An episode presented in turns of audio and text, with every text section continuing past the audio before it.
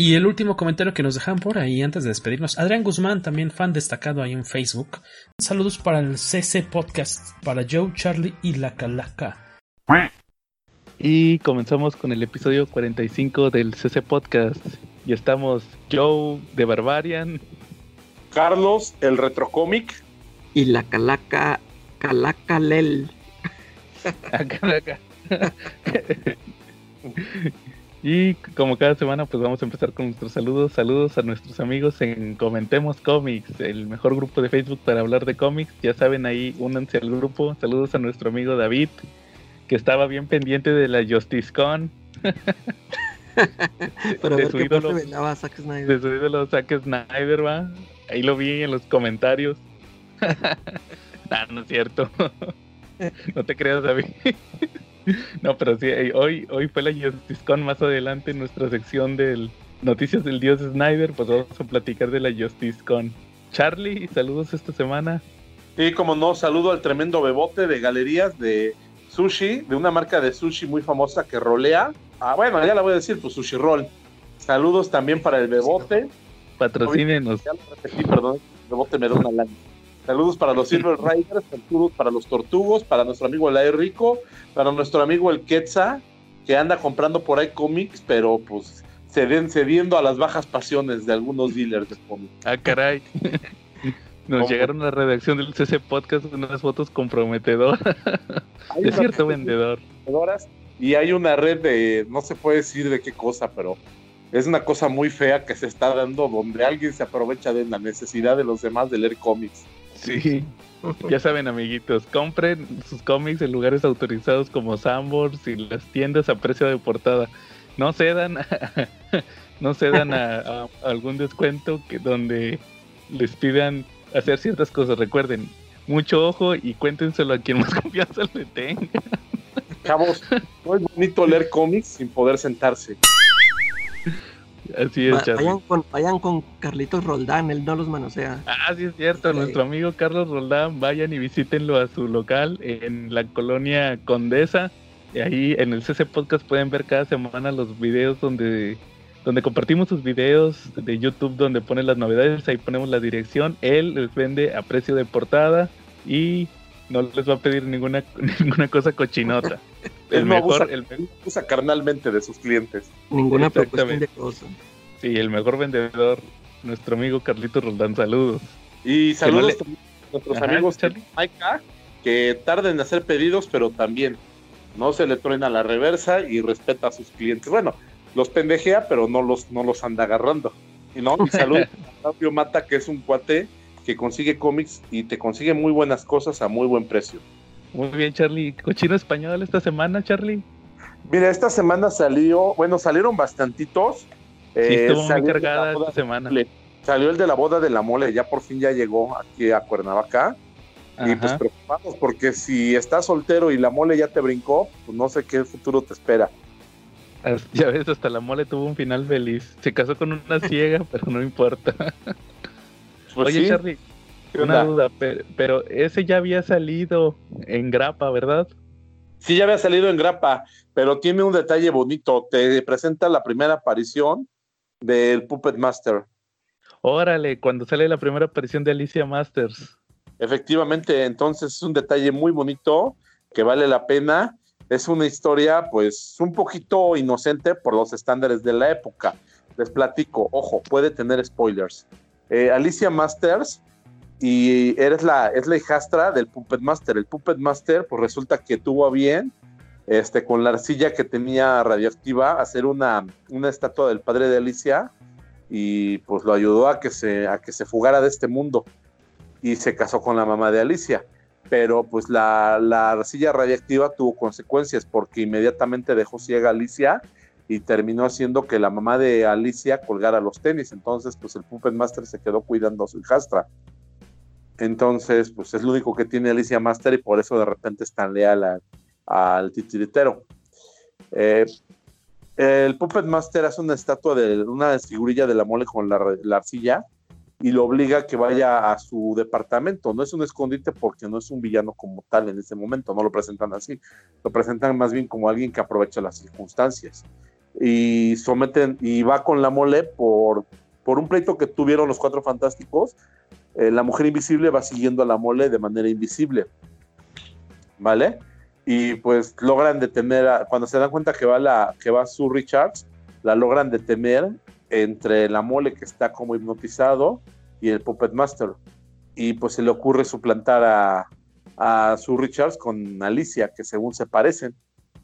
Oye, es lo que te iba a preguntar, Charlie. según recuerdo, nada más le pone una peluca. Le pone la peluca y el uniforme y ya estuvo. Pero lo que no entiendo es los ojos, ¿cómo le hace? Porque no le puso en ningún momento, ¿no? O sea, de repente ya me imagino, con el perdón para los cieguitos, sales al respeto, pero pues, ¿cómo le habrá hecho para que Reed Richards, que es de los hombres más inteligentes de Marvel, no se diera cuenta que su vieja llegaba con los ojos de huevo cocido, ¿no? con los ojos de huevo duro, así todos blancos. O sea, no entiendo cómo no se dio cuenta de eso, ¿no? ¿No se ponía gafas oscuras? No, no, que yo, yo recuerde no llegó con gafas oscuras. Es que era otra época, Charlie. Acuérdate que lo escribía Stan Lee. Saludos a nuestro amigo Chunga. La verdad está muy buena, vale muchísimo la pena. Si tienen la oportunidad, cómprenla por lo menos esta historia, este tomo tiene mi voto, no sé el de la Calaca o el de Joe, pero el mío lo tiene. yo creo que sí, fíjate que ese, no, esa historia o este tomo por, lo podríamos ver eh, muy eh, poco, porque por ejemplo el tomo pasado de los Cuatro Fantásticos fueron nada más los primeros cuatro números de Fantastic Four de Dan Slott. Y este en realidad nada más trae el especial de la boda que ya lo platicamos una vez, es cuando le hacen la despedida de soltero a, Ben y Alicia, el número de la boda, que es el 5, y el Fantastic Four 8, pero ese no, yo no sabía que es el que tú mencionas, es el 8, pero del primer volumen, los que escribía Stan Lee. Exacto. Entonces, este, yo creo que ese es un plus que venga esa historia. Igual también este pues, lo de la boda, ¿verdad? Que es el especial de donde hacen la, despedida de soltero están muy divertidas esas historias. Ese sí lo recomiendo. Que, no sé si, les, se acuerdan que les platiqué que, la despedida de, Alicia van con unos strippers. Sí. Ahí la llevan con unos strippers, aunque ella no puede ver, ¿verdad? Pero todas las demás sí. Pero pues no, ella se le ganó, no, no, se me hace que ella toca. Ándale. Hasta atrás con una copita, ¿no? Sí, sí. Me acuerdo que ya andaba She-Hulk y, Medusa y todos, todos los de ahí, personajes de los cuatro fantásticos. Sí, claro, ellas se autonombran de, también que son cuatro fantásticos. Las cuatro fantásticas se dicen. Sí, muy bien, Charlie. Por, eso se enojaron muchos fans con la no boda de Batman, porque querían ver la despedida de soltero y de, y de soltera de Catwoman. Ah, pero sí tuvo, ¿no? Ah, sí. Este, eh, hubo una miniserie que era la de. Eh, ay, ¿cómo se llamaba? Pero sí hubo una miniserie donde cada quien, cada quien eh, iba a combatir. O sea, cada número era un personaje diferente. Pero sí me acuerdo, la Celina sí tuvo despedida de soltera. Despedida, órale. fue también con unos strippers, creo. El, la, la que sí estuvo bien ñoña fue la de la de la de Batman. Se va con Clark a, a, un ¿cómo se llama? Como a una dimensión de bolsillo donde es donde es una donde es un, eh, lago, o sea, están pescando en, un bote, pero tiene una lanchita, no no ni siquiera tiene motores, esas de remos, están ahí nomás sentados. No, pues son tremendos, ¿verdad? Sí, esa era la despedida de soltero. Sí, no, eso sí estuvo bien mal. Y luego ya ves que estuvo la de Nightmares. Acuérdate, Calaca, en la de Nightmares. Ah, sí. Que la Lois, la Lois, que le hicieron los masajes, los robots Superman a, a Catwoman. Entonces sí, no, sí, sí, sí tuvieron despedidas de solteros. No, entonces Charlie, ese es, sí, yo sí recomiendo ese tomo de Fantastic Four. Muy bien. ¿Y qué más salió, Charlie? El Curse of the White Knight. ¿Mande? Curse of the White Knight de Batman. Sí, ese también ya salió. Eh, fíjate que estuve hojeando el número uno, ya lo había leído hace tiempo. Y pues a todos los que quieran seguir esta historia, pues es la secuela del Batman White Knight. Aquella historia donde salió que el guasón se curaba, ¿verdad? Y se volvía el caballero blanco de, Ciudad Gótica. Muy, que era esa, historia, pues es de Sean Murphy, escrita y dibujada por Sean Murphy, que es un universo alternativo que pues la historia está palomera, pero sí se me hace entretenida, a lo mejor porque yo soy fan de Sean Murphy. Y el curso de White Knight. Sí, a mí sí me gustó ese, esa ah, historia. ¿Y leíste White Knight? Sí, esa sí la leí y sí me gustó, pero como que para mí ya ahí quedó, como que yo siento que ya lo demás como que no. Fíjate que la de la de Curse of the White Knight sí es, sí se me hace interesante, sí, está buena la sí funciona, sí funciona todavía. es que el, problema es que abusa mucho porque se llama Curse of the White Knight. Eh. O sea, le pudieron haber puesto otro nombre, ¿verdad? Pues ahí depende de lo del White Knight. Y sí, o sea, fíjate que, que sí se me hace buena historia. Yo lo, yo lo estuve ojeando este, cuando salió en inglés y, y sí, sí está divertida. O sea, yo creo que hasta la historia se, se me hace un poco mejor que la primera. Porque a mí también me gustó, me gustó la, la, la, White Knight, ¿verdad? Pero como dices, es que esa premisa ya dio lo que tenía que dar. Aquí ya es otra historia diferente, pero lo que me gusta es que como es un universo alternativo, este Sean Murphy puede hacer muchos cambios. Sí. Porque su, pues y, pues de hecho sí, ya ves que ahorita ya van a sacar más cómics, va, que ya va a tener como que su universo White Knight. Sí, y unos que hasta los van a hacer otras personas, ¿verdad? Sí, que ahí es cuando yo creo que ya pierde. Va a salir uno de Harley Quinn creo. De, de, Harley Quinn se me hace un buen personaje en White Knight hasta eso. Sí, sí, la también. Y este, no, fíjate que la, premisa del curso de White Knight que se ve en el tomo 2 es que en base a las consecuencias que hubo de lo que sucedió con, con el guasón en el primer en la primera historia este eh, eh, hubo cierto hay un misterio en Ciudad Gótica te digo por eso que descubren que eh, este Bruce, ya ves que se muere Alfred, Alfred le deja un diario ah, de un antepasado de, de, Bruce Wayne y ahí hay un secreto que se, se, va hasta el origen de Ciudad Gótica.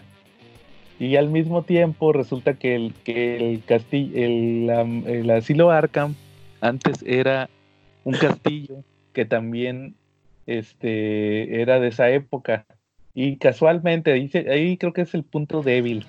La, la, la celda del guasón casualmente tenía un pasadizo a una cámara de la mansión que antes era un castillo, donde pasó una situación, entonces el guasón conocía un secreto de Ciudad Gótica, muy antiguo, y al mismo tiempo hacen una reinvención del personaje de Azrael. Ahí te lo manejan que es como un este es un, señor que es ex soldado acá tipo eh, pues de esos de eh, acá militares marines que ya ya tiene muchos que nomás estuvo en operaciones secretas y resulta que le, que le detectan cáncer cerebral y al no te quedan tantos meses de vida y ya está desvariando. Entonces llega el guasón y le dice que conoce, te digo, este secreto que eh, en el número uno no te dice nada, pues se va a ver más adelante, pero de alguna forma está relacionado con él. Entonces, como ya le está afectando el cáncer, ya desvaría y todo, lo, lo convierte en Azrael, tal cual. De hecho, su nombre de, así como Wolverine, ya ves que el nombre de Logan era Wolverine, lo que le ponen en las placas. Sí. El de este personaje era Azrael. Entonces por eso luego ya se vuelve a Israel el que todos conocemos, pero ya es más militarizado. Fíjate que este está padre el diseño que hace Sean Murphy de Israel. Entonces pues ahí sí te lo recomiendo que lo, que lo cheques, sí está padre esa miniserie. Pues. Muy bien Charlie. ¿También lo estás leyendo Charlie? Este, sí, la verdad sí me ha gustado mucho, ¿eh? Sí, es todo lo que dices, la verdad. ¿Y sí leíste el, el, el primer White Knight? Sí, el primer White Knight sí lo leí también sí me llenó las expectativas. Me llenó bastante bien las expectativas porque, pues, al ser una historia independiente de Batman, este, lejos del canon, pues se puede dar el lujo de jugar con algunas cosas y jugó bastante bien. Porque no, a mi, a mi punto de vista, no hizo abruptos, no hizo cosas que fueran ilógicas o que no entraran dentro del mito de Batman, ¿no? O sea, no es una historia que entra dentro de, que no entra en el mito porque no es canon, pero tampoco se le ocurrió poner al Joker de dos metros y verde, ¿no? O sea, creo que hizo, ah, buenas, hizo un buen trabajo. Sí, sí, sí, sí, hizo buen trabajo reinventando ciertos villanos, por ejemplo a Mr. Freeze. Ahí lo, lo, une a la mitología de Batman. Y de hecho el, el Curse of the White Knight, eso va a estar interesante verlo, porque en el lo, que estamos platicando ahorita, que ya quieren hacer historias independientes de este universo, ya hubo una que fue el, un número de Mr. Freeze que se llamó Batman White Knight presenta Bon Freeze. Y ese, ese número es una historia de, de Mr. Freeze porque para los que no hayan leído Batman White Knight, Mr. Freeze resulta que era amigo de, de Thomas Wayne él está joven por el tema del, congelamiento, pero en realidad ya es un personaje muy viejo, ya es una persona eh, muy anciana, nada más que se mantenía joven por el tema de, su condición de, congelación. Pero, pero ahí hay un número donde platican la historia de... Es como un origen de ese Mr. Freeze que, hizo Sean Murphy y, y, va a estar interesante ver si lo publica Televisa ahorita que está publicando el, Curse of the White Knight, porque sí, sí salió entre números. Ah, órale. Sí, a ver si lo publican, porque por ejemplo cuando salió el Batman, el Batman que ríe, la miniserie, sí. E, entre la estuvo el número del Grim Knight, del que es el Batman Punisher, y Televisa sí lo publicó, sí lo publicó porque es parte integral. De hecho, tú compras el recopilatorio de eh, de el Batman que ríe de la miniserie, que es de, y ahí viene el Grim Knight, el número, el one shot del Grim Knight. Entonces este one shot de, de, Mr. Freeze, vamos a ver si lo publican. Ese sí está padre, ese sí lo leí.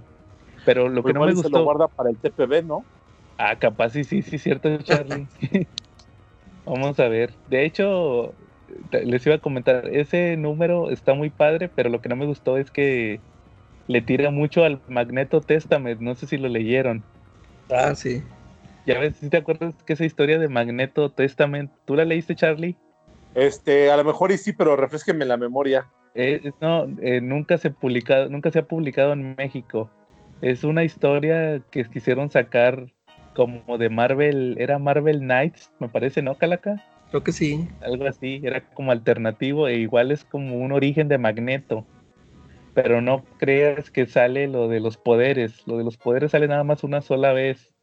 Es sobre, sobre eh, los campos de concentración nazis y de los judíos en la Segunda Guerra Mundial. O sea, como que el escritor nada más dijo, quiero contar una historia de, voy a hacer un cómic de, de los judíos en los campos de concentración, cómo los torturaron.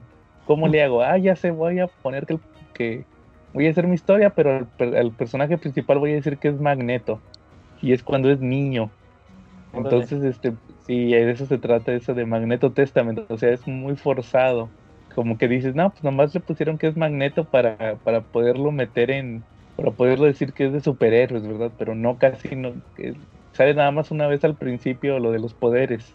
Y así, así, ese, así ese de Bone Freeze también es muy como en ese estilo, ¿va? Te pasan una historia de la Segunda Guerra Mundial. Pero creo que esta está mejor aplicada y sí tiene que ver con lo del Batman White Knight. Entonces, pues sí, o sea, sí te recomiendo esa historia, Calaca. El Curse of the White Knight. Bueno, pues sí lo voy a checar. Sí, ese sí te lo recomiendo. Oye, Charlie, y esta semana. También salió el de Venom contra Carnage. Venom y Carnage. ¿Pero qué viene siendo? ¿De la serie de Venom? Este son los tie-ins de lo de Carnage, del culto a Carnage. Ah, ok. Dentro de la serie de Venom. Este, recordaremos que Venom en los números anteriores se quedó con que estaba cuidando a su hijo, pero su hijo piensa que es su hermano, a Dylan. Entonces, pues son la, es la historia, son los números que van dentro de dentro de esa serie, dentro de ese evento de Carnage. Y pues está interesante, ¿eh? Vemos ahí, por ejemplo, a, vemos a Bruce Richards de la otra dimensión, al creador. Ah, el Maker. El Maker, ahí lo vemos. Eh, eh, el Ultimate, Ultimate Ray Richards. Efectivamente. Ah, sí supe que, estaba ahí en el cómic de Venom. ¿Y qué hace ahí, Charlie? Está cuidando al, nieto de Norman Osborn y está cuidando también a Dylan, al hijo de Venom, porque Carnage quiere, quiere eliminar a todos los que han tenido que ver con un simbionte. Ok. Sí, está entretenido, la verdad está muy bueno, está divertido, está palomero y me dejó con ganas de comprarme el tomo de Carnage, la verdad. Con todo y que en algún momento aquí en el podcast dijimos que pues no estaba muy chida la historia, pero leyendo esos tie sí te dan ganas de comprarlo. Oye, ¿y de dónde salió ese hijo de, de Eddie Brock? Ah, pues mira, salió cuando se juntó con una mujer y pues ya de ahí pues, se y ya nueve meses después nació. clases de sexualidad con el tío Charlie. Ándale, es como una las flores y las abejitas, acuérdate. Oye, pero, pero, o sea, ahí te dicen qué onda con eso, o sea. Sí, eso viene de Venom. En los números anteriores a eso viene, porque Venom está como que buscando un poquito su origen. ¿Cuántos años tiene el hijo? Pues hay que tener como unos 10 más o menos, 11. O sea, es un hijo perdido ahí que, que siempre estuvo ahí, pero nunca supimos de él. No, nunca supimos de dónde. Bueno, es que es una historia este, extraña porque creo que también involucra a sus papás del Venom. Venom en los números anteriores va a ver a sus papás, este, Eddie Brooke. Ves que sus papás pues, renegaron de él cuando se dio todo el asunto del, devorador de pecados y cuando él cayó en deshonra y en todo eso. Sí. De hecho, me acuerdo que él tenía una ex esposa. Sí, tuvo una ex esposa que creo que murió de cáncer, ¿no? Eh, no, recuerdo nada más que la salvan y ella se vuelve She-Venom. De hecho, ahí es cuando se vuelve como antihéroe, ya cuando dejas en paz a Spider-Man. Ok. Pasa poquito, pasa poquito antes de lo del protector letal. Órale. Sí, pero quién sabe, ¿no? entonces, sí, de hecho ese personaje del hijo de, Eddie Brock ya lo había visto en, eso, en esos números que tú dices, Charlie, en el, ¿cómo era? Carnage Unleash o cómo era? Este, culto a Sí, ahí ya había salido el, niño, entonces yo cuando, cuando salió ese evento sí lo estuve ojeando así, nada más para ver en qué, afectaba y eso, vi que un niño, dije, ah, chis, ¿a poco Eddie Brock tenía un hijo?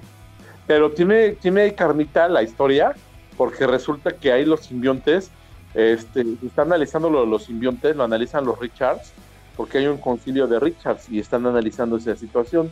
Y pues resulta que, cada vez que va a haber un evento Marvel importante, aparece algo que tenga que ver con Venom y con sus simbiontes, ¿no? De hecho, va a salir un, un nuevo evento, ¿no? Con el con el mono este que es el como el rey de los simbiontes. Sí, algo así vi. Sí, entonces ellos, ellos ponen que cada vez que va a haber un evento, pues aparece una cría diferente de Venom nueva. Entonces ponen que, por ejemplo, cuando salió Carnage, fue cuando pasó lo de, más o menos por ese tiempo, pasó lo del Infinite Gauntlet. Entonces van amarrando cada uno de los simbiontes nuevos que fue apareciendo con un evento. Y que según los simbiontes aparecían por alguna razón. Oye, ¿y todos esos quién, quién los escribe? El Donny Cates. El Donny Cates, y sorprendentemente están, están chidos, ¿eh? Digo, yo sé que a lo mejor Donny Cates no es el, no es el top escritor de la calaca. No, pues yo ni le... yo juré nunca mío. como inspirato de él. pero pues está entretenido, les digo que está palomero y te deja con ganas de más. Yo creo que ya cuando un cómic te deja con ganas de leer y averiguar de más, es que está pues bien hecho, ¿no? Digo, ha pasado que hay cómics que sin pena ni gloria los lees y no te dan ganas de leer más. Y hay cómics que cuando los lees te dan muchas más ganas de ver de dónde, cómo va avanzando la historia y de dónde viene y hacia dónde va, ¿no? Y este es ese caso. Claro. Muy bien, Charlie. Pues habrá que ver eso, esas historias de, de Venom, del Carnage Unleash. Así, así como hay gente que, que, no, que no nos llama la atención como a mí, hay gente que es muy fanática de los de los symbiotes y pues a ver si les si les gusta, pues que lo chequen, igual hay que saberle de todo. Sí, y también salió la segunda parte de la del Old Man Logan. Ah, órale, ¿y ya lo compraste? Ya lo leí, está muy bueno, la verdad. Termina muy. ¿Ya se murió? ¿Mandé? ¿Ya se murió ahora sí? Alerta de spoiler, tienen que comprarlo y tienen que leerlo. La verdad, vale la pena, está padre y tiene algo al final. Tiene un detalle bonito, va con biografías, con unas fichas biográficas de los personajes que salían en el páramo, de algunos. Órale, qué chingón. Sí, entonces la verdad sí vale la pena. Sí vale la pena que lo compren y que lo lean. ¿No? Digo, ya es lo último. Ajá. Sí, ya es lo último que se va a tener de, de, Logan, del Old Man Logan un ratito. Pues vale la pena tenerlo. Ok, Charlie. Bueno, pues esta semana va a estar. Vamos a descansar, Charlie. Ah, nada más va a salir, nada más va a salir el semanal de Marvel, que es el Spider-Verse. El final. sí, el semanal de el semanal de DC, que es el Curse of the White Knight, que es el que estuvimos hablando ahorita, y uno de la Mujer Maravilla, con portadas de Terry Dodson. Que uy, fíjense, hace años Terry Dodson se me decía el mejor dibujante de la Mujer Maravilla. Él, este, pues es que ya hace nomás portadas, ya su como que se, como que ya cambelea. Fíjate que cuando, cuando él, él sí dibujó a la Mujer Maravilla. Sí. Dibujó, hizo una historia después de Infinite Crisis que este la escribió Alan Heinberg, que es el que escribió la película de la Mujer Maravilla. Y este, y ahí sí todavía dibujaba Terry Dodson, este, eh, más, menos estandarizado que como lo hace actualmente. O sea, sí es un estilo muy parecido, pero menos estandarizado. De hecho, las portadas están muy padres. Viéndolas, y, y, ahorita Terry Dodson, te digo, ya cambelea, ya todos sus monos son iguales. cómics, cómics, me acuerdo que se aventó una, una miniserie de la princesa Leia hace unos ah, años. Y se cuenta que la princesa Leia es la mujer maravilla, nada más que con otro peinado. O sea, nada más les cambia el pelo, pero todas son iguales. Entonces, pero sí, o sea, las portadas están padres, pero pues como es un tomo, pues ahí vas a ver las portadas hasta el final, ¿verdad? Hasta que hasta las últimas páginas. Sí. Entonces sí, pues de hecho, se me hace que como que siempre ha tenido ese problema, este ya ves que hace, poco yo que leí un el, el Spider-Man de Mark Millar y los dibujó él. Ah, pero sí, cierto. Y luego la, la Mary Jane, sale Mary Jane y luego sale esta Rachel Summers. Hope, no, no, era Hope, creo. Eh, eh, o sea, era otra pelirroja y haz de cuenta que era la misma. Ah, ok. ¿Y de qué? Pero más o menos de qué año es ese, no me acuerdo.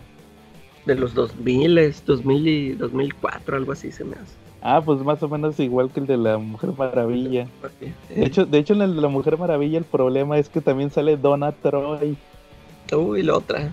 Y, y, sale, y sale vestida de la Mujer Maravilla. y era la. Y es la misma mona. Entonces, sí, sí, ahí también. Ese es un problema de Terry Dodson, que todas sus monas son iguales. Ahí sí. Le sí le falla a Terry Dodson, pero sí es muy buen ilustrador de chicas. De hecho, eh, fue de los que nos faltó cuando, cuando platicamos de, de los dibujantes de, de, mujeres, ahí se me olvidó mencionar a Terry Dodson. Sí, sí, sí. Pero sí, o sea, pues, pero como te digo, pues al final aquí nomás hace portadas. Ahí a los que los que estén leyendo el cómic de la Mujer Maravilla, pues ahí va a salir un, un tomo nuevo. Muy bien. ¿Temas que traigan esta semana? A ver, mi estimado Calaca, película, serie, recomendación, libro. no, fíjate que no veo películas, pero ya empecé a ver la, la última temporada de Dark, yo. Ah, órale, ¿qué tal? Sí, llevo apenas como tres episodios, creo. Y sí, sí, me está gustando. Se, me hizo chido eso de la. De la. Esta. del no lo digas, Calaca, no le digas. no digas ese nombre que está prohibido en este podcast. Porque ya sabes qué voy a decir. Chiste local, todos los que todos los que sepan de saben qué nombre vamos a decir. Y no nada más, todos los que no les guste Batman contra Superman como Charlie y que hayan visto Dark saben qué nombre me refiero. Sí, claro. Dilo, Calaca, dilo. no, pero y fíjate, este eh, la empecé a ver y luego me dio risa, bueno, este, me sacó de onda que cuando están acá en la, en la otra tierra, este, y que sale el, el Mikkel. Ajá, ah, creo que ya sé por, dónde, por dónde va tu comentario, ajá. Sí, luego, y pues lo vi que está grandote, dije, ah, ándale, sí. Yo dije, uy, como que aquí no previeron eso de que el borrito iba a crecer. Este, igual con la chavita está la muda, que ahí ya no es muda en esa tierra. Este, pero pues sí se la sacaron chido de que no, pues es que este es otro, este es otro universo. Fíjate que, un, un compañero del trabajo también es fan de Dark. Él todavía no termina de verla porque creo que su esposa salió de la ciudad y lo amenazó de que no terminara de ver la serie. que la esperara.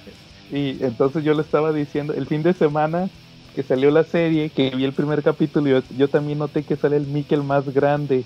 Y dije, ah, chis, este chavito ya creció bastante. No te la crees que no te la crees que es el inicio de la serie. Pero acuérdate que Jonas hay un momento donde le dice, no, que hoy es la noche donde, donde Mikkel se pierde porque nos, nos, llevó, lo trajimos porque la niñera. Así ah, que no lo puedo cuidar. Y, y el Magnus, Magnus, el, el, de ese universo le dice, Mikkel ya está grande, no necesita que lo cuide la niñera. Entonces dije, ah, ahí estuvo bueno, ahí, ahí sí supieron cómo cómo justificarlo. Como es otra dimensión, a lo mejor aquí nació unos dos o tres años antes. Sí. Entonces ahí, ah, buena salvada. Siempre, ándale, siempre hay esos problemas cuando meten a niños en series o películas y que sacan secuela o otra temporada y, ya se ve el cambio y, sí. y que se supone que en la historia no ha pasado tanto tiempo, pero pues sí, aquí sí, se la sí se la sacaron chido. Y luego, por cierto, ahorita que dices de Magnus, Magnus parece una señora con el cabello oscuro. Ah, sí. por, por, cierto, esta chava, Francisca, se, volvió la mujer perfecta. Porque está bien buena y ah, se volvió Sí, y, no habló. el, comentario misógino del CC Podcast. Oye, yo, y luego tú, cuando viste la última temporada, ¿sí te acordabas de todo o, las volviste a ver? Es que lo acababa de volver a ver. Ahora, eh, fíjate, es que eso te iba a comentar. Yo, pues, eh, creo que sí te había comentado de que no, pues me las voy a aventar otra vez las dos temporadas, porque no me acuerdo, la, neta, o sea, sí, se, me, se me van a ir muchas, muchas cosas, porque es que son muchos personajes. Pero la, empecé a ver la primera y ya, fíjate, cuando, cuando vi la segunda, me aventé otra vez la primera. Y, la disfruté a cachidote. Y ahorita, ahorita ya la primera se me hizo muy, lenta, pero no sé si fue porque, pues, o sea, como que yo ya estaba, yo ya quería ver la tercera, ¿no? De que ya se tarda mucho, este, la primera, como que ya quería acabarla. Y de hecho nada más vi, creo que también dos o tres episodios de la primera. Y dije, no, ya mejor ya me puse a ver un video de esos de YouTube donde te explican todo lo que pasó en las dos temporadas. sí. un resumen. Ándale, también funciona este, O sea, sí se me hace chida la serie, pero te digo, ya estaba así de que, oh, no, como que sí la sentía así de que, no, no, es muchas largas, muchas. Ya quiero ver la nueva temporada. pero sí me brinqué y dije, no, ya. Ya nada más vi un resumen y ya me, me aventé acá a ver la, la nueva temporada. Sí, este, yo te recomiendo cuando, cuando llegues al capítulo 6 ahí es donde ya se pone muy bueno porque te empiezan a, te ponen toda la línea temporal, toda, todo, o sea, pues no es spoiler, ¿verdad? Porque no te estoy diciendo qué está pasando, pero te cuenta que todo lo que ha pasado, ya ves que siempre te platican que el futuro y todo, ¿verdad? Sí. Que, el, que todo lo eh, todo lo que vivió Jonas, todo lo que vivió eh, eh, Adam, Adán, ah, no, no, no, no Adam, no, Noah, perdón, Noah, que se conocieron y que se traicionaron y todo lo que dicen, ¿verdad? Que dónde nació la niña, esta Charlotte. Haz de cuenta que te ponen, hay una, ahí en el capítulo 6, te ponen toda la línea en, orden, o sea, casi todo el capítulo se trata de eso, de que te ponen cómo pasó todo. Ah, órale ahí ya te lo dejan al 100% ya establecido. clarito. sí, sí, ahí sí, sí está medio largo ese capítulo porque te ponen, te digo, pasa todo. Eh. Todo, o sea, cómo envejecen, ¿verdad? Cómo pasan de ser los, los chavitos a los grandes, ¿va? Ahora sí que como, cómo está conectado todo. Eh, está muy padre, este, ahí cuando lo revises, igual el final, me interesa mucho saber tu opinión del final porque es uno de esos finales que, que no te lo esperas lo piensas, lo piensas y, y, sí está muy padre. Entonces ahí, ahí me avisas cuando, cuando lo hayas visto y lo platicamos aquí. Órale, pues. ¿Tú no has visto la serie, Charlie? Todavía no empiezas. No, no la he visto. No la he visto. Sí, fíjate, lo, que decía la calaca, nada más para, para, para que sepas, es que al principio de la serie salió un chavito, un niño.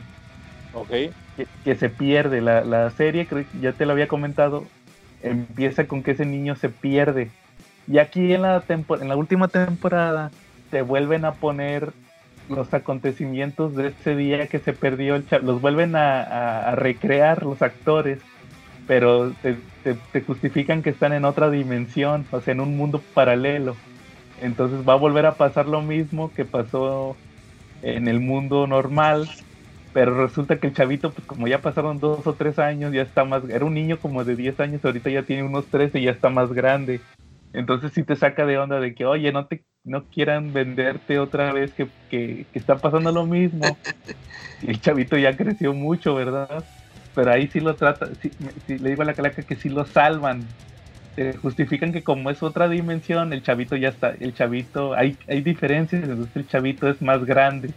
Así medio tratan de justificar que pasaron los años y el chavito ya, el actor ya creció. Y como dice la calaca, pues es que es el problema cuando usa chavitos en ese tipo de series.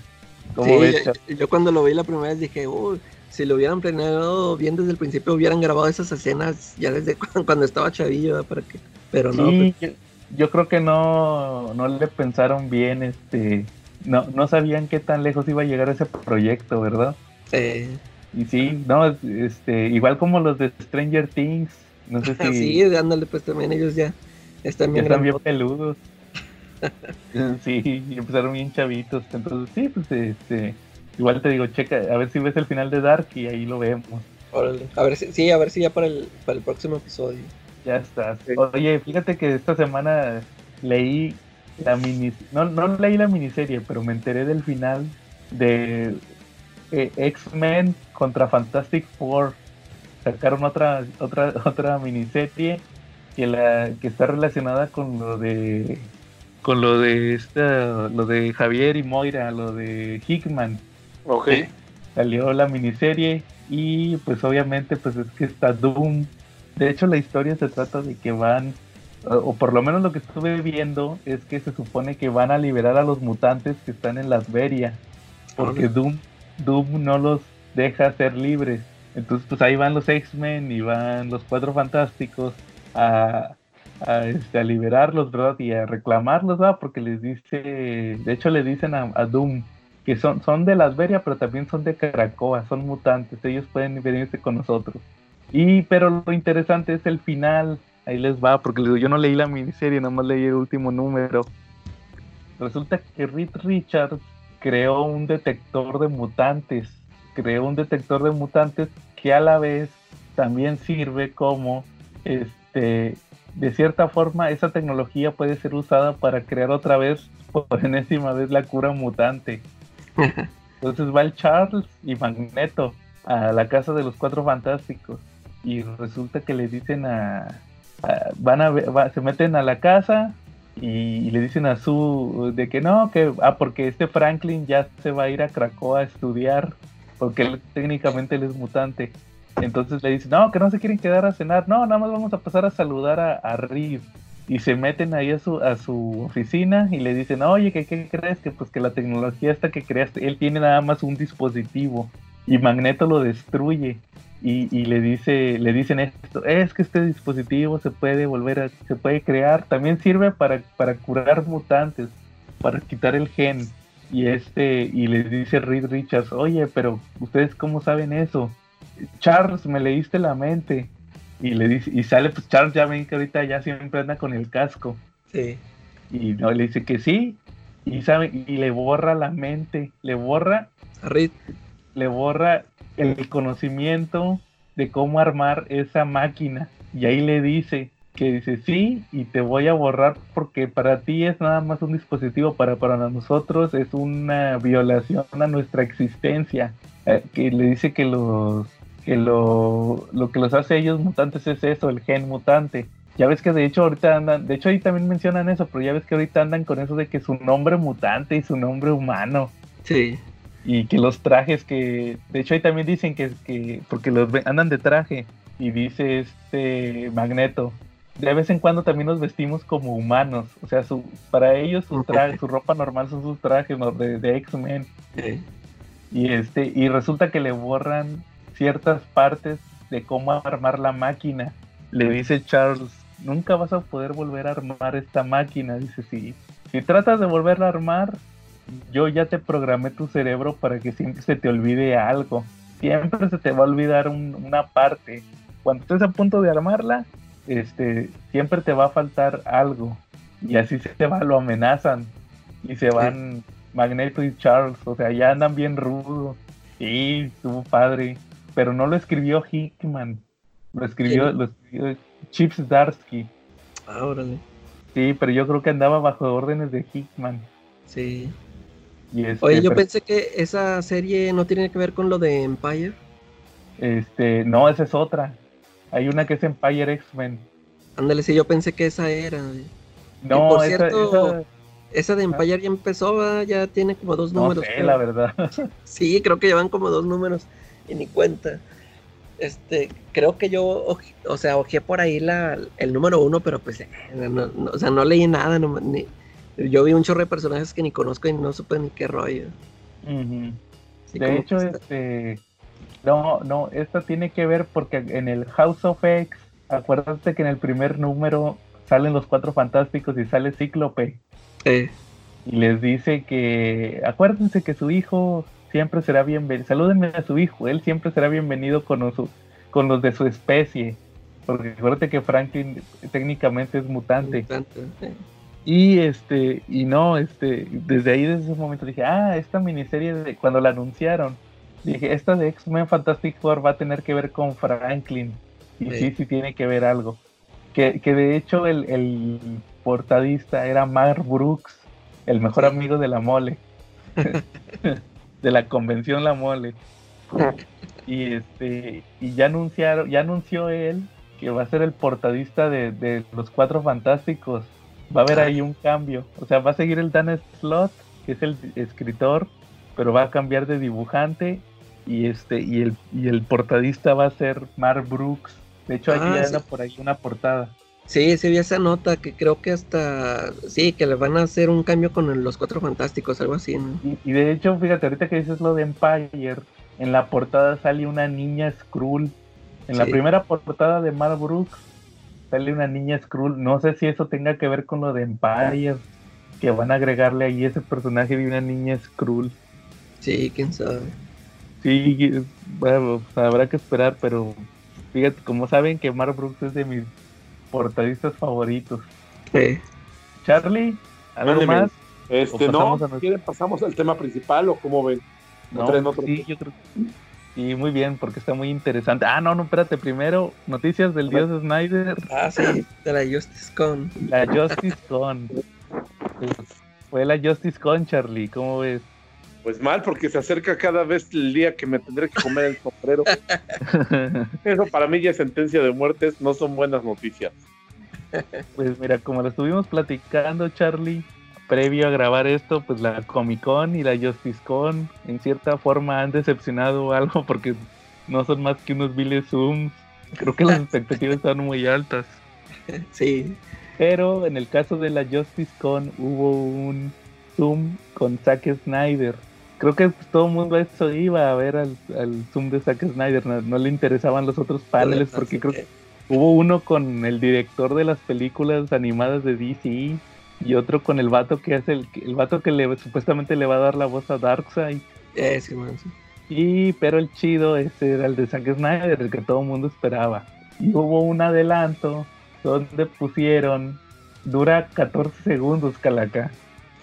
aproximadamente. Es una escena donde sale Superman con el traje negro. De hecho, tuviste el que me dijo que habían subido esa, eh. ese video. Y pues ese es lo, el único adelanto que han dado hasta el momento de la versión de Zack Snyder de la Liga de la Justicia. Lo del traje negro, que pues de hecho era algo, de, dijo Zack Snyder que eso era muy fácil porque dijo que cuando grabó la escena no querían que saliera el traje negro. Entonces él grabó la escena pero de tal forma que pues con edición digital se le pudiera cambiar el se le pudiera cambiar el color al traje.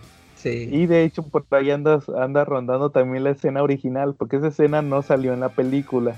Eh, es una escena eliminada. Es una escena eliminada y ahí sale con el traje azul y está la otra con el traje negro. Entonces, pues la que se supone la que se va a ver en la película es la que tiene el traje negro. Y también, pues, dijo el actor de Darkseid que hay una escena que él grabó con el actor que hace de, Steppenwolf y el que va a ser de Deza, Entonces ahí van a salir los tres personajes de los nuevos dioses. Entonces pues también ahí estaban quejando que mucha gente estaba quejando que que oye, que pues nada más fue un retoque digital de, la escena, ¿verdad? Que el traje, ¿para qué hacer en el traje negro? Que está mejor el traje azul. Y pues es gente que no sabe la importancia del traje negro. ¿Por qué? Porque pues es lo que vamos a hilar con nuestro tema principal. Eh, ya ven que, bien, la, bien la compuse. Entonces, pues Charlie, ¿cuál es nuestro tema principal? Ah, nuestro tema principal es la, la muerte de Superman. ¿Vale? No, Charlie, nuestro tema principal es cómic en prosa. ¿No te, ¿Que no te llegó la, la, foto de portada, Charlie? Ah, sí, cierto, de veras, que salía la Biblia, ¿no? Vamos a hablar de cómics en prosa. ¿Neta vamos a hablar de cómics en prosa? No, no, no. el, nuestro tema principal del día es la muerte, efectivamente, Charlie, la muerte de Superman. Un evento que sucedió en, si no me equivoco, era 1993. ¿Sí, no, ¿sí o no? A ver, ya ni me acuerdo. Es que sí, creo que el, el 75 salió como en diciembre, ya ni me acuerdo. Sí, si fue en 92 o... Y luego ya le siguió en el 93, ya ni me acuerdo. O 91, ya ni sé, ya ni me acuerdo. Si no, si no mal lo recuerdo, creo que fue el 25 de diciembre. Pero ¿sabes qué? Creo, creo, se me hace que fue en el 92. Porque yo me acuerdo, yo tenía el póster del, del, del emblema este sangrando de Superman. Y ahí venía que 1938 a 1992, creo. Efectivamente, creo que 1992. Sí, ¿verdad? El año de 1992. Y mire, el inicio de eso fue porque en DC Comics, en, durante los 90 y los finales de los 80 tenía mucho la costumbre de que hacían juntas anuales. Esas juntas anuales eran que eh, el editor de, algún, de alguna familia de títulos encerraba a los escritores y a los dibujantes a algún lugar y hacían una junta donde hacían el bosquejo de todo lo que le iba a pasar al superhéroe durante el año. Ellos lo manejaban sobre todo con personajes como Superman o Batman que aparecían en varios títulos a la vez para que tuvieran cierta coherencia y no tuvieran problemas con que algún título se les iba por un lado o mencionaran cosas o eventos que no sucedían en los demás cómics y le dieran en la madre de la continuidad. Entonces, en una de esas juntas, a alguien se le ocurrió, siempre decían que por qué no mataban a Superman, porque era el chiste local que sabían que nunca iba a pasar. Y en esa junta volvieron a decir, oye, ¿por qué no matamos a Superman? ¿Y qué crees? Que ese año sí les dieron el chance y dijeron, efectivamente, sí vamos a matar a Superman. ¿Cómo ves? Charlie, ¿me permites ampliar tu comentario? Claro. Mira, hay un documental, me parece que lo pueden encontrar en YouTube, que ese documental venía con la película de Superman Doomsday, que fue la primera película animada donde quisieron hacer la muerte de Superman, porque posteriormente pues está en la película de la muerte de Superman y el regreso de Superman animadas, pero no, eso fue la el primer intento. Y ahí viene un documental, dura como unos 40 minutos. Entonces ahí te platican más o menos la historia de la muerte de Superman y efectivamente todo lo que dices es correcto. Hacían las juntas anuales con los equipos creativos justamente porque como había varios títulos de Superman con diferentes equipos creativos, en uno estaba Dan Jurgens, en otro estaba Louis Simonson con, con este John Bogdanov, en otro estaba Tom Grumet, en otro estaba este Ryan Stern, me parece, si no me equivoco. Sí, claro. Y pues lo que hacían era para planear lo que sucedía en, eh, en el año editorial, ¿verdad? que a ver qué va a pasar en Action Comics, qué va a pasar en Man of Steel, y que no se fueran a juntar o fueran a, copiar historias o que fuera a haber unas, como dices, todo lo que acabas de decir, Charlie, que no fuera a haber incongruencias. Entonces, en un punto, en un punto de la, de la junta, lo que, lo que sucedía en aquel entonces era que estaban comprometidos Lois Lane y Superman, Clark Kent estaban comprometidos. Y otro, otro eh, suceso importante es que acababa de salir la serie de televisión de Lois y Clark, la de, la de Dean Kane y Terry Hatchett. Entonces, supuestamente por órdenes de Warner Brothers les dijeron que Superman y Lois Lane se iban a casar en la serie de televisión, pero que todavía faltaba tiempo. Entonces en los cómics, como ya estaban comprometidos, ya estaban desesperados que, oye, ¿sabes que tenemos que esperar tenemos que planear todo lo que tenemos que hacer, pero no los podemos casar todavía. De hecho, se casaron, si no me lo recuerdo, en el 95. es cuando se casaron. Entonces pasaron, tardaron todavía tres años. La orden de la orden de Warner Bros. era que se iban a casar primero o al mismo tiempo en la serie de televisión y en los cómics. Entonces, como dices Charlie, efectivamente siempre era una broma y decir, ya vamos, y si lo matamos de una vez, entonces dice, dice Lois, lo, está Louis Simonson, la esposa de Walter Simonson, que escribía para DC, para Marvel, que estaban en la junta y se les al que siempre decía eso, se le ocurrió decir otra vez, oh, y, por qué no, y para hacer tiempo, y por qué no lo matamos. Y esa fue la única vez que lo tomaron en serio y dijeron, pues vamos a matarlo. Y así se les ocurrió la historia de la muerte de Superman. como ven? Muy bien. Oigan, ¿y ustedes dónde estaban el día que murió Superman? ¿Cómo se enteraron? ¿Cómo se enteraron de esa noticia que lo iban a matar? ¿Si estaban leyendo cómics en ese entonces? Sí, yo, sí compraba cómics. Este, estaba con un grupo de chavos que también compraba cómics eh, y los en inglés y los comprábamos en Sanborns, en la tienda del Tecolote del centro, en Puebla. Y era curioso porque llegaban los cómics el sábado pero nosotros ya teníamos el virus del cómic bien metido y me acuerdo que llegaban pocos ejemplares, entonces nos quedábamos de ver entre todos y llegábamos por nuestros cómics ese día, porque el que no estaba no le tocaba. Eh, y ahí sabíamos de lo de la muerte de Superman, ahí fue donde nos empezamos a enterar, aparte de la columna de J.G. Holguín, que fue donde también nos terminamos pues, todos de empapar en ese tema. O sea que tú sí compraste la copia en inglés cuando salió Charlie. Yo la tengo, la copia en inglés. Órale. Sí. ¿Tú, Calaca? Creo que ya nos habías platicado. Tú compraste la edición este, de Beat. La de Beat, yo con. Fíjate, yo en, yo en ese entonces ya no estaba leyendo cómics. Yo lo último que había leído era el, Hombre Araña. El Hombre Araña de novedades. Pero luego después lo, este, lo dejé yo de comprar. Ya, este, es cuando les digo que creo estaba en la secundaria y que me, que me empecé a escuchar, me empezó a gustar el rock y ya dejé de comprar cómics, según yo. Y, y luego yo me enteré porque mi papá fue el que me dijo.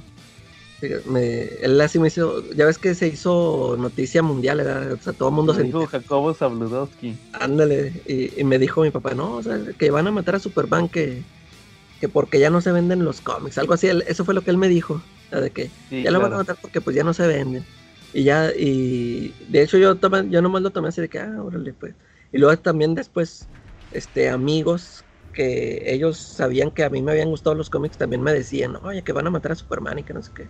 Y, un día que acompañé a un amigo, a, él, él iba a comprar la revista esta de Club Nintendo. Y, ahí me topo el tomo, el tomo de Beat. Y no, pues lo compro, me lo compro.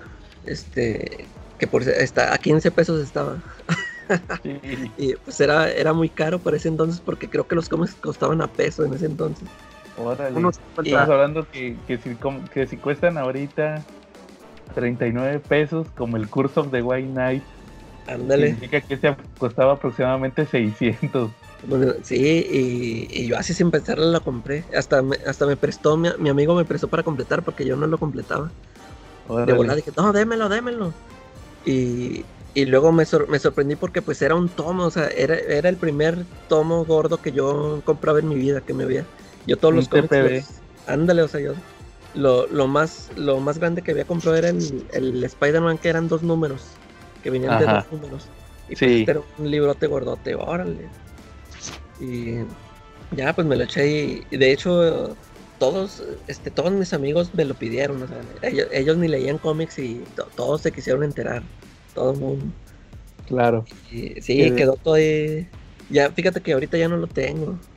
Lo, terminé por vender porque me, encontré por ahí el TPB en inglés y me, lo compré porque, pues, te digo, ese, ese tomo de Beat lo presté por todos lados y ya estaba bien maltratado.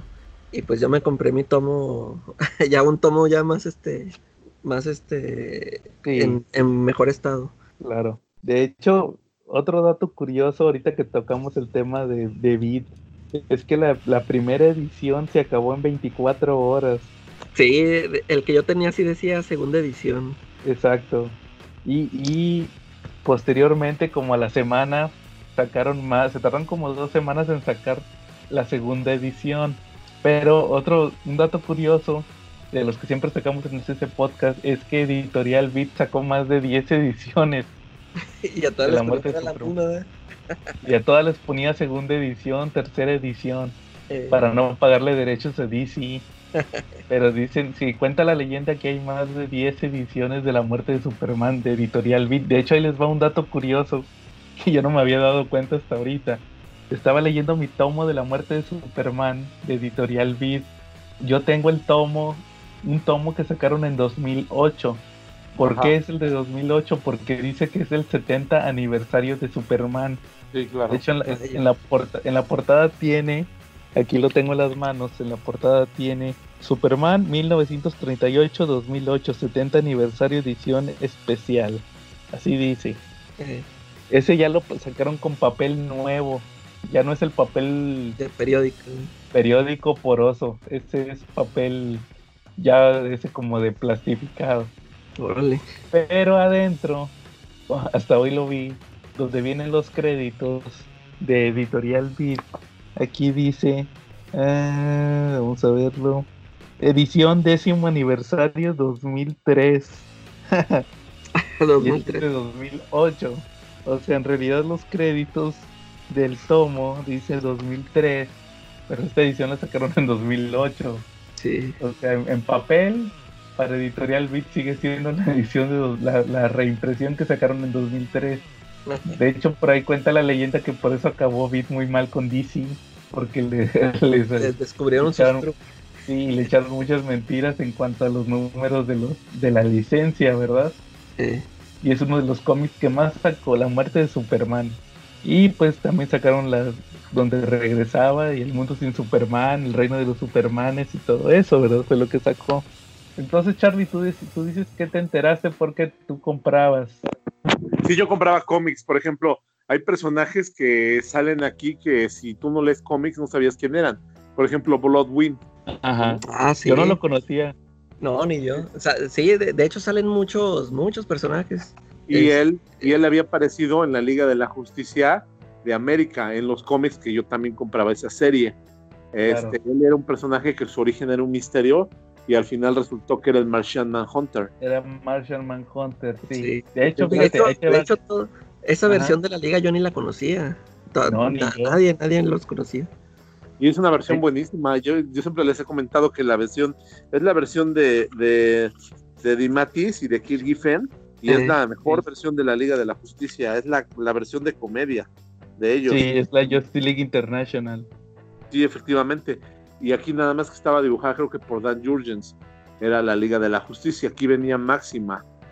¿no? Es la, es la versión que se creó después de que aparece, después de que pasó lo de Pánico en el Cielo Pánico en el Cielo, yo ya he platicado de eso, incluso en el grupo de, de, de Comentemos Comics, en alguna ocasión puse una reseña, porque para mí es de las historias más fregonas de Superman.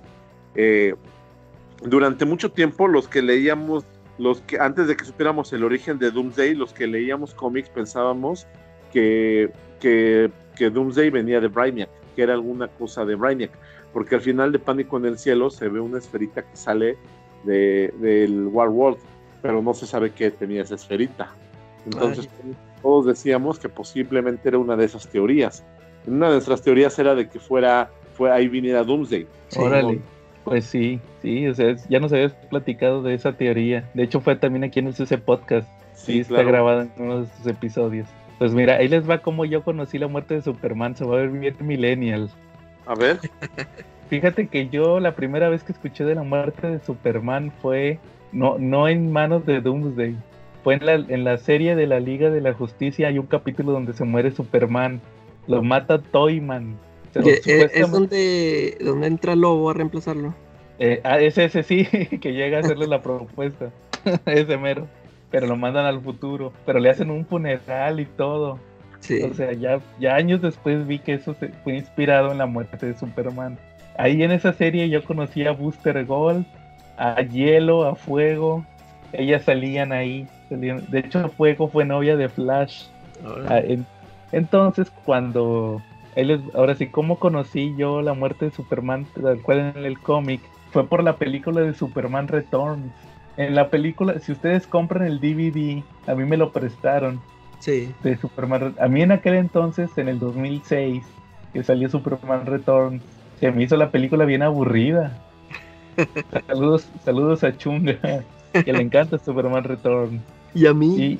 Y, también a ti, Calaga. Sí, a mí también me gusta. que no la, no la he vuelto a ver desde hace mucho. Pero me emocioné mucho cuando salió Brandon Routh en, en la crisis en Tierras Infinitas como ese Superman. Como Superman. Eh.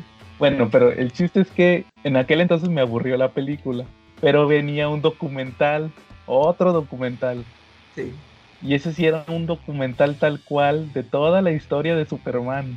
Desde su creación hasta el 2006. De hecho, ahí mencionaban muchas cosas bien padres, como lo de la maldición de Superman. Lo, de, de, George Reeves, que se suicidó, ahí venía. Esta, esta anécdota, ¿sí se acuerdan de esta anécdota que dicen que a ese vato una vez un niño se le apareció con una pistola? Ah, sí. Y que le quería disparar porque decía que le iba a rebotar la bala. Pues ahí, ahí fue donde yo lo escuché la primera vez. Y, y pues ahí va avanzando en el tiempo.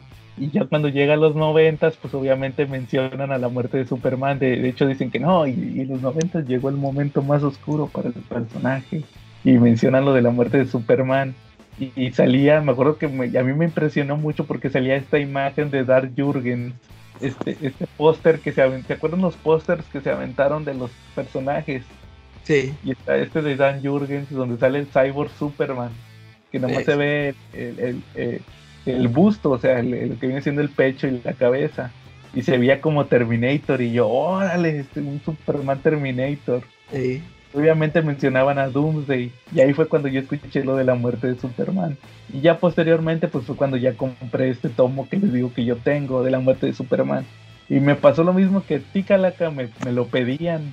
Sí. Me lo pedían varios amigos que no sabían de cómics, pero decían, no, la- ¿a poco Superman se muere? Y préstamelo, y se los prestaba. Entonces, pues sí, es una historia que independientemente sigue, seguía siendo vigente, aunque ya habían pasado 15 años. Ya Eh. po- po- poquito después llegó el segundo boom. Ya ven que también representa el primer boom del cómic en México, la muerte de Superman. Ya posteriormente, como al menos de un año después, llegó el segundo boom, que fue en 2007, finales de 2007, principios de 2008, que fue lo de, lo de Civil War. Civil War. Eh. Entonces sí, todavía me tocó, así que sin albur me tocó la colita de la muerte de Superman.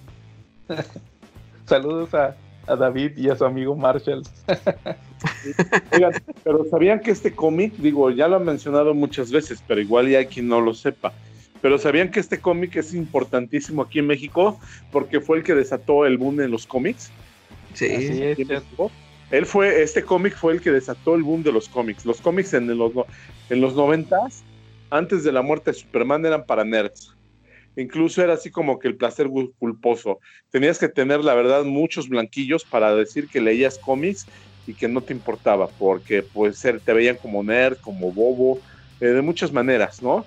Eh, a mí la verdad siempre me valía madres eso y yo siempre dije que me gustaban los cómics desde la secundaria, pero muchos sí como que había muchos de cómics como de closet, ¿no? Había mucho comiquero de closet y a partir de esta, de esta publicación de esta historia fue cuando se volvió de moda, cuando ya coleccionar cómics ya era cool. Claro, es lo mismo que lo que mencionaba ahorita de Civil War.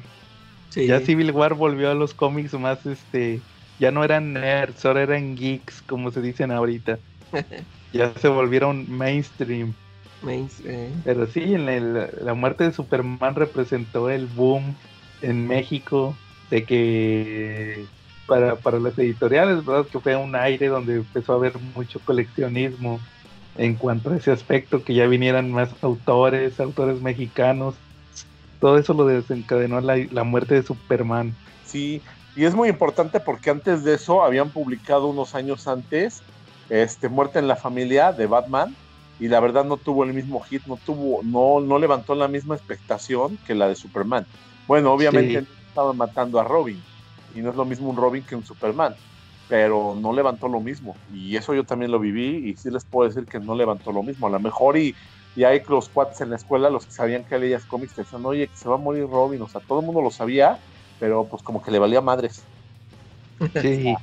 De No hecho, saber de eso. De hecho, como tú mencionas, Charlie, otra leyenda urbana de Editorial Beat es que no querían publicar la muerte de Superman en TPB o en tomo como se le conoce aquí, porque justamente cuando sacaron el de la muerte en la familia, ah, este famoso tomo de la portada plateada, eh, fueron ediciones especiales. sí, que ahorita es tan cotizado, el de la portada plateada, es como un santo grial. No pegó, no pegó la, no pegó ese de ese de la muerte en la familia. Entonces decía, no, ese de la muerte de Superman no va a pegar igual que, que el de la muerte en la familia, le vamos a perder. Y nada, ya ven que fue lo, lo, que representó la muerte de Superman, pero yo creo que tiene que ver más que Superman es un personaje, como decía Charlie, es un personaje universal. También Robin, Robin, Batman y Superman son personajes universales. Aunque nunca hayas leído un cómic en tu vida, sabes quién es Superman y quién es Robin. Entonces también eso, representaba mucho eso de e, ese icono este mundial. Lo que viene siendo que, oye, ¿cómo que se va a morir Superman? eran esos tiempos en que, o sea, yo sí me la creí. Ya ves que ahorita te anuncian que van a mantener un personaje y tú dices, nah, va a regresar en, en un mes. Seis meses. O un año máximo, no sé, pero en ese momento yo sí pensé que ya se iba a quedar muerto. Pero Superman sí tardó en regresar. O sea, no, no fue así pero como que Pero ¿qué serían? Unos seis meses, ¿no? Pues aprox más o menos, porque por ejemplo Superman se murió en el número 75, pero regresó en el número 75 de Superman y en el Adventures Comics creo que era en el 493, ¿no? Por ahí. Y en los cómics regresó para el número 500. No, pero bueno, ahí nada más fue puro pura finta. Yo me acuerdo que regresa hasta el Superman 85, 83 o algo así, no me acuerdo. Pero, pero también no publicaron por tres meses. O sea, ahí súmale dos, dos meses más. O sea, ponle que no estuvo ah, un año. Eh. Como dices, era para que se la creyera. No publicaron cómics de Superman en dos meses. Y luego los que siguieron, pues ya ves que salía Supergirl y salía Luis Lane. Ándale, toda, toda esa etapa que de Funeral for a Friend, sí, este. ahí tú decías, órale, pues qué onda, si se, ya no va a salir, pues, ya se murió, pero qué rollo. Sí, pero por ejemplo, también, este, ¿a ustedes, a ustedes qué les pareció esa etapa? Lo del Padrísima. Padrísima. Ah, todo en general. Sí, o sea, no, yo digo lo, de, lo del mundo sin Superman, también así se le llamaba. Fíjate que yo, yo tengo ganas de volverlos a leer porque me acuerdo que, que, la, que sí hay números muy padres como ese que platicamos de cuando le hacen el funeral a, Clark.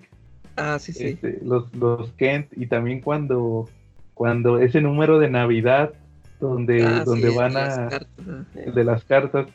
Pero había otros de Super Chica que, ay, qué huevo. Me acuerdo que en aquel entonces, digo, me daba mucha flojera, pero tengo muchas ganas de volverlos a leer. Sí, y si los tienes todavía yo. Sí, tengo el tomo y tengo los, de los del reino de los Supermanes también. Sí, fíjate, yo este, yo también los tenía todos, pero ya, te digo, ya los vendí, este, y también me gustaría leerlos, pero este, me gustaría comprar el ómnibus este que mencioné el otro día, Charlie, pero pues está bien carotote. Ah, claro. ya nada más tengo, por ejemplo, o sea, tengo ese el, eh, sí tengo el tomo de la muerte de Superman en inglés, pero ya todo eso del mundo sin Superman y reino de los Supermanes no los tengo. El reino de los Supermanes tengo unas grapas, nada más las primeras esas de las portadas especiales. pero me gustaría tener toda la historia. No, yo tengo los tomos. Perdón, Charlie. Y se dan cuenta de algo que ahí fue cuando también empezó mucho lo que es la burbuja especulativa de los cómics. Porque, por ejemplo, con las ediciones del 75 de Superman 75 salieron dos. Yo tuve la económica porque no llegó aquí a Sanborns. Ah, la de la bolsa negra. Especial. Había un especial que iba con una bolsa negra y que tenía un póster de la muerte de Superman y que también incluía una banda negra de luto.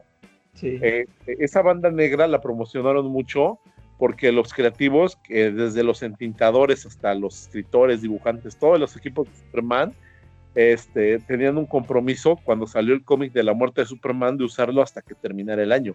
Entonces, si los veías en las convenciones, llevaban su banda de luto. Este, y fue donde empezó la burbuja especulativa, porque, por ejemplo, en Sanborns, eh, nada más nos vendieron un cómic por persona porque llegaron muy poquitos. Pero si ibas a tiendas especializadas, nada más tenían autorizado venderte hasta tres cómics eran tres por persona y nada más. O sea, tenías que llevar a la novia, al hermano, al primo, al amigo, a quien fuera para tener más copias. Y todo el mundo decía que esas copias iban a valer más. Todo el mundo pensaba que iba a ser oro molido. Y pues, ¿qué es? Hoy años después nos damos cuenta que sorpresa, sorpresa, fue una burbuja especulativa, ¿no? Sí, sí. Ahí, ahí les va una anécdota. Fíjate que ustedes saben que yo muchos años fui fan de los forasteros. Sí. Esos cuates son amigos de John Bogdanov, el que dibujó también la muerte de Superman y que fue dibujante de, de Man of Steel. Claro. Y eh, los forasteros platican una historia donde una vez fueron a su casa en aquel entonces, por ahí del 93, 94, cuando empezaron a ir a la Comic Con a revisiones de portafolio, que fue más o menos cuando el Ramos entró a, a, Milestone. Sí. Y ya después a DC. Y, y platican que fueron una vez cuando se hicieron amigos de John Bogdanov, él los invitó a su casa.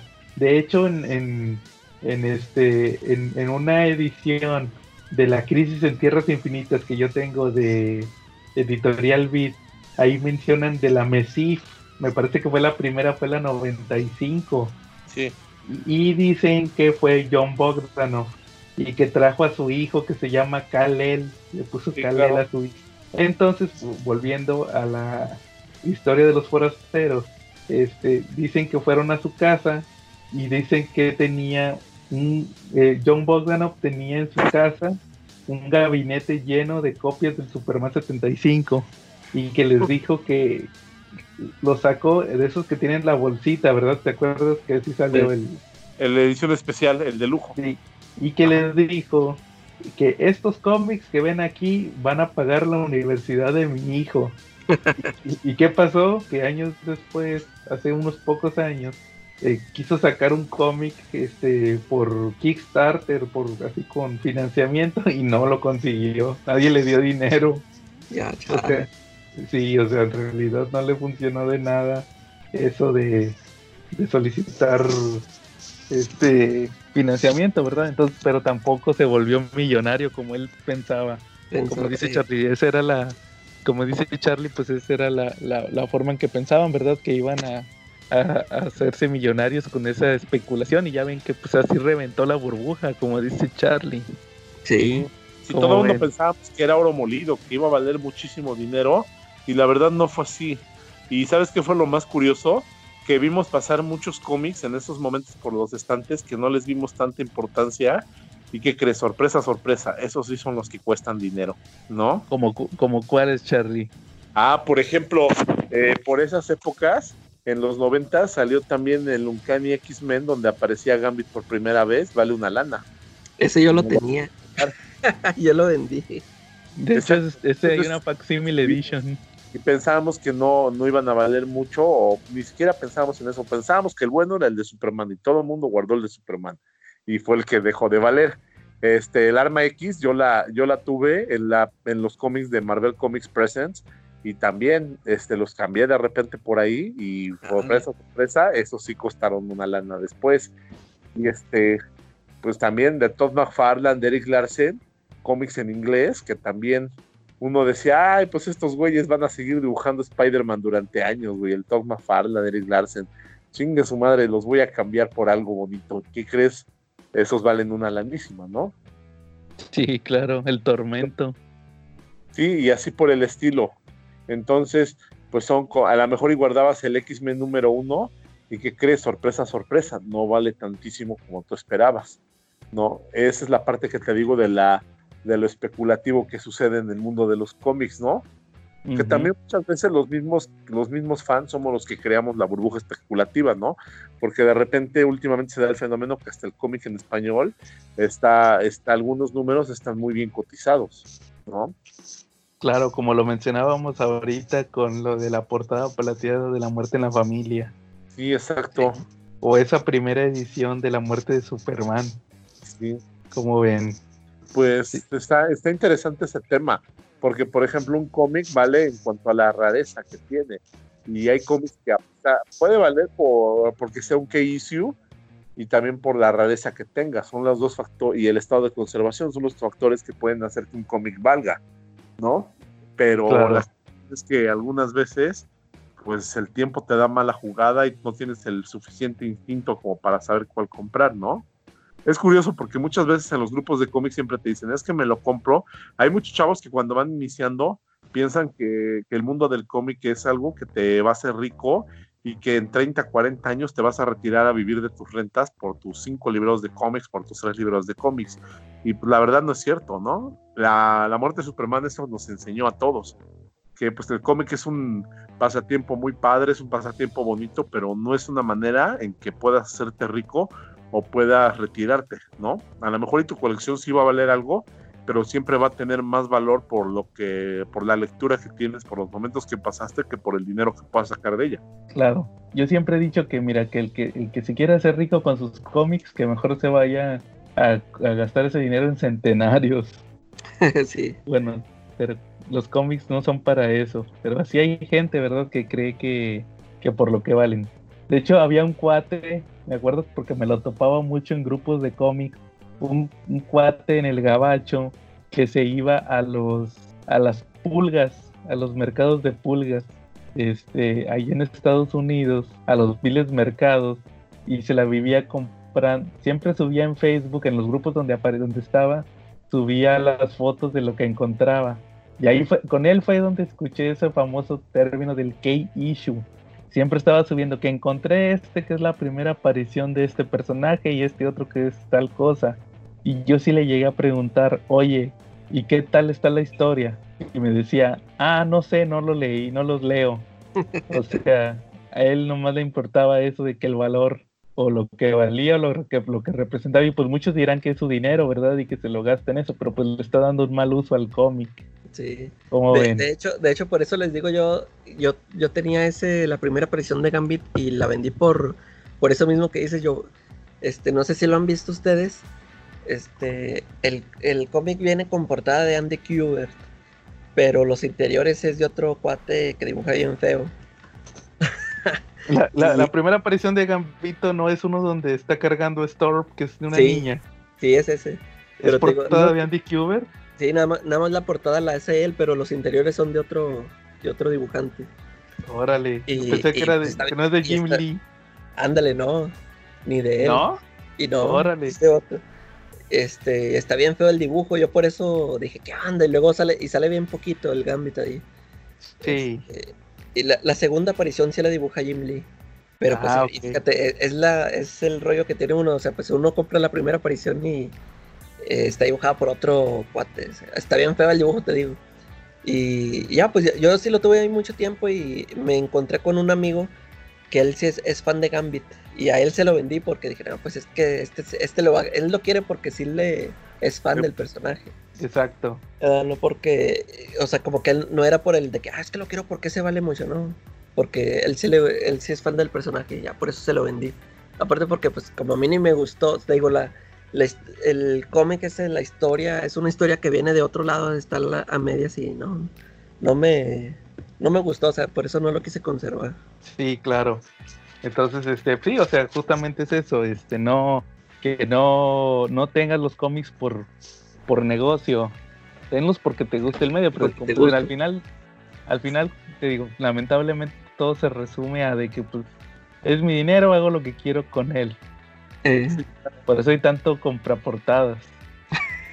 sí, hay detalles muy padres. Cuando ya sabes apreciar un cómic, hay detalles padres que no valen tanta lana, pero que son chidos. Por ejemplo, esto ya lo hemos platicado en, otros, en otras ediciones del podcast, pero se las voy a decir de nuevo. Los últimos cuatro números de la muerte de Superman son una belleza narrativa a nivel gráfico, porque tienen un número explícito de viñetas. Por ejemplo, cuatro números antes de la muerte de Superman, todas las páginas vienen dibujadas en cuatro viñetas tres números antes en tres, un número antes en dos y el número final viene dibujado con puras splash page y un splash page pues es un solo cuadro en toda la página. Esos son, las, esos son los detalles padres que hacen que un cómic valga, pero vale a nivel narrativo, a, un nivel que no, no es de dinero.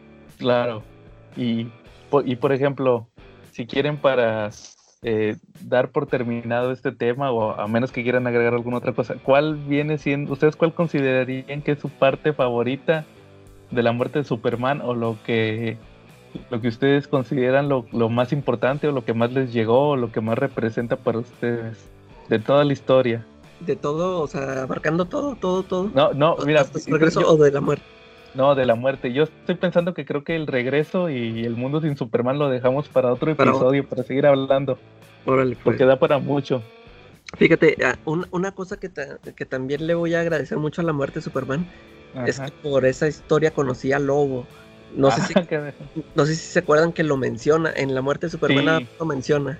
Lo menciona porque dice que, que, golpea tan fuerte como Lobo. Eh. Pero dice, pero Lobo me ha vencido. Ahí menciona que Lobo lo ha vencido. Eso, eso se me quedó que, yo dije, órale, hay un hay otro personaje que ya lo que ha vencido a Superman. Y e, eso fue lo que me empezó a llamar la atención de, de Lobo y creo que hasta es en la muerte de Superman donde aparece, ¿no? Este, no, Lobo aparece en la serie en un, en un room que se llamó El Día del Hombre de Krypton. No, pero o sea, ahí de lo que publicó Beat de la muerte de Superman, es que te digo que ahí fue de donde yo conocí a Lobo. Sí, ahí lo mencionan. Eh, o sea, en la muerte de Superman lo mencionan y en el mundo sin Superman aparece ahí Lobo que está ahí este peleándose con, con unos de una cantina porque se enteró que Superman se murió y él no fue el que lo mató. Ahí fue la primera vez que yo a Lobo. Órale. Y, y luego ya después en, en, otra serie que sacó vi también esa de Superman el hombre, ¿cómo? Superman el hombre. así es. Sí, ahí, ahí sale un capítulo donde se pelea con Lobo. Y ahí fue cuando me hice fan. órale. ¿Tú, Charlie? Ah, la parte más padre con la que me quedo. Mm, la parte que te, que te hace pensar que, un superhéroe sí puede morir, pero que puede morir por sus ideales. Yo creo que fue la muerte, la muerte ideal para Superman, ¿no? Murió salvando a su ciudad querida. Eh, reavivó su muerte, reavivó todo, toda la pasión que había, bueno, más bien reavivó en Estados Unidos la pasión por los cómics y en México la encendió por primera vez. Sí, a, mí lo que me gustó mucho fue cuando, a este, sí, ya que cae, después del golpe que se dan los dos al mismo tiempo, que ya está Superman ahí muriéndose, pero todavía le pregunta a Lois, ¿qué? ¿Dónde está Doomsday? O sea, todavía preocupado que, que a lo mejor, él pensando de que, oh, ya, ya me mató, pero pues a lo mejor todavía anda ahí suelto. Pero ya le dice Lois, no, cálmate, ya también se murió ya. Ya lo venciste, le dice. Eh. Sí, mira, yo me quedaría con la pelea final, esa que mencionas. A mí se me queda muy grabada, se, tengo muy grabada en la mente ese golpe que ese ese último golpe no, uno antes, el que se dan enfrente del diario El Planeta que se golpean tan fuerte que explotan ah, todos los, vidrios. Eh. esa viñeta se me quedó grabada se me hace de las, de las viñetas, de las mejores viñetas que he visto.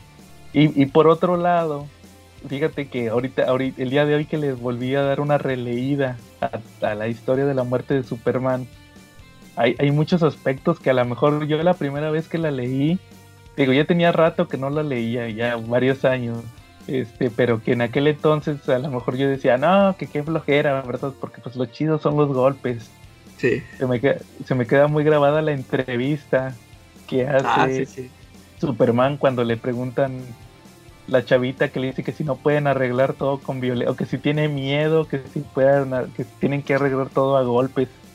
Y él se pone, y él empieza a hablar del sacrificio. Ahí, ahí dije, ah, órale, aquí empieza a hablar del sacrificio, que del miedo a la muerte. Yo creo que en aquel entonces, en ese primer, es el primero, segundo, es el segundo número pero técnicamente es el primero porque el primero primero es cuando sale lo de los subterráneos y todo y nomás se ve que Doomsday sale, ¿verdad? Ándale, sí, sí, sí. Eh, yo digo, el, de la entrevista es el segundo número de, la muerte de Superman. Ya en, sí ya es el primero, que de hecho es un número de la Liga de la Justicia. Y, y, pues yo creo que en aquel momento nadie se esperaba, nadie se imaginaba que eso decía, que eso que decía de Superman del miedo a la muerte, de que sacrificarse, de pelear por los ideales era porque se iba a morir. Sí, ya nos estaban preparando los lectores. Sí, eh, sí ese y también la historia del chavito, que ya lo platicamos también en otra ocasión. El chavito ese, el, que, era fanático de Guy Garner, el Axel Rose, se llama Mitch, pero es Axel Rose, que es, este fanático de Guy Garner. Sí. Y al final pues ya ves que Superman se regresa a salvar a su, a su, a su familia. Ahí tiene un dilema moral porque dice, dejo escapar a Doomsday, no lo puedo perder porque puede sacrificar más vidas, pero también está escuchando al chavito que lo está llamando. Ah, sí, de, hecho sí, ese, ese cliffhanger sí te lo dejan así. Yo, yo me acuerdo que cuando leí la primera vez y dije, ah, este gacho va a dejar ahí, de, va a dejar morir a la familia, qué rollo. Sí, sí, es un cliffhanger. De hecho en la edición de Beat no se nota muy bien porque... no ponía... Y de hecho también, fíjate que también me está llamando la atención leerlo en inglés. Nunca lo he leído en inglés. Y, como, como, es edición de Beat, ya lo hemos platicado en otros episodios, hay de tener los, los diálogos bien recortados. Ah, sí. Entonces, pues ahí habrá que ver. Sí, y pues también otra cosa de la muerte de Superman es que inició la fórmula que utilizó DC durante la década de los noventas, que es hacer que los superhéroes tengan pérdidas. Este, claro. fue la que inició con eso. Superman perdió la vida, este, por esa época también Batman perdió el uso de las piernas y el manto del murciélago. Este, Hal Jordan perdió a la ciudad costera y se volvió para Lax. Entonces es como cuando eh, Aquaman llegó a perder la mano. Entonces es cuando, cuando DC descubrió que podía ganar mucho dinero haciendo que sus superhéroes perdieran cosas. Y cosa rara, Marvel creo que no lo copió. Marvel lo hizo hasta el Hero Reborn. Exacto. Ya ves que se vieron los Thunderbolts. Exacto, pero ya fue bastante tiempo después. Sí. De hecho, Charlie, te iba, justamente eso que mencionas, en nuestra tómbola del CC Podcast está también, así como está la muerte de Superman, también está Nightfall, pero también está interesante meter en, ahí en la tómbola justamente eso, eventos noventeros, lo del lo de Linterna Verde, lo de Aquaman, todos esos cambios extremos, entre comillas, que hubo en los noventas, como dices, y este, también lo de Hero Reborn, todo eso que pasó en los noventas con los superhéroes. También la Mujer Maravilla perdió su, su, su traje, su, su título de la Mujer Maravilla también lo perdió en los noventas. Querer hacer esas reinvenciones. Así que pues lo voy a agregar a la tómbola. Oye, ahorita, sí, bien. Ahorita que mencionaste Nightfall y que Charlie estaba mencionando lo de las bandas estas ah, de Superman. sí, sí, sí, se fijaron que Batman trae una. Eh, sí, en, en, unos, en uno de los números de Nightfall. De Nightfall, eh. Todavía la trae también Robin. Creo que es en, los, en el primero o en el segundo. Sí, cuando se escapan, creo, ¿no? De... Sí, ese es uno después de que se escapan. Este, todavía traen las bandas. Yo me acuerdo mucho porque la trae, el, que la, el que la trae más es Tim Drake. Sí, cuando está entrenando, cuando está entrenando a Jean Paul, que le dice, ¿sabes qué? Vamos a vigilar, vente. Y trae la, la banda. A Batman creo que, creo que Batman nada más en una viñeta, pero Tim Drake sí la trae más. De, oye, de hecho también con esto de la muerte de Superman, ya ves que Beat sacó este un tomo este que se llamaba El regreso de Superman. Este que es el Adventure Adventures of Superman 500 y luego traía un número de la Liga de la Justicia, ¿verdad?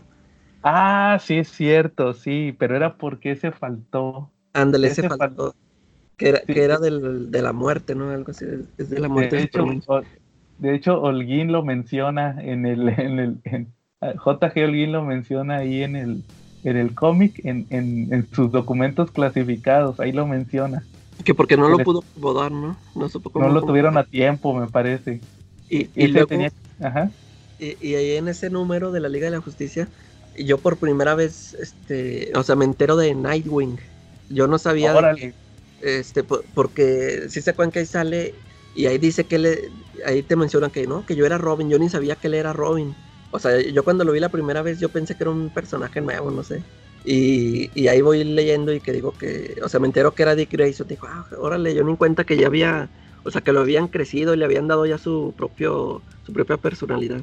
Sí, órale, esa, esa anécdota está interesante. Igual también habría que haber un, hacer un episodio de eso. Anécdotas curiosas o que nos hayan pasado con los cómics. sí, de acuerdo. Cuando yo también tengo varios. Yo también tengo mi, mi anécdota de cómo me enteré de Nightwing. Muy bien. ¿Algo más, Charlie? Este, no nada más, yo creo que lo guardo para el siguiente episodio donde hablemos de eventos noventeros, ¿no? Para enlazarlo con esto. Claro, muy bien, hay que meterlo a la tómbola o a lo mejor la próxima semana, como ustedes vean. Entre semana vemos eso. Ok. Muy bien. ¿Algo más, Calaca? No, ya creo que ya sería todo de mi parte. Bueno, entonces, este, en este caso, pues ahí díganos en los comentarios cómo conocieron la muerte de Superman, qué les pareció y qué representa para ustedes. Y pues si no hay nada más que agregar, estuvimos Joe de Barbarian, Carlos Retrocomic y la Calacalel. Calacalel. y nos vemos en el próximo episodio.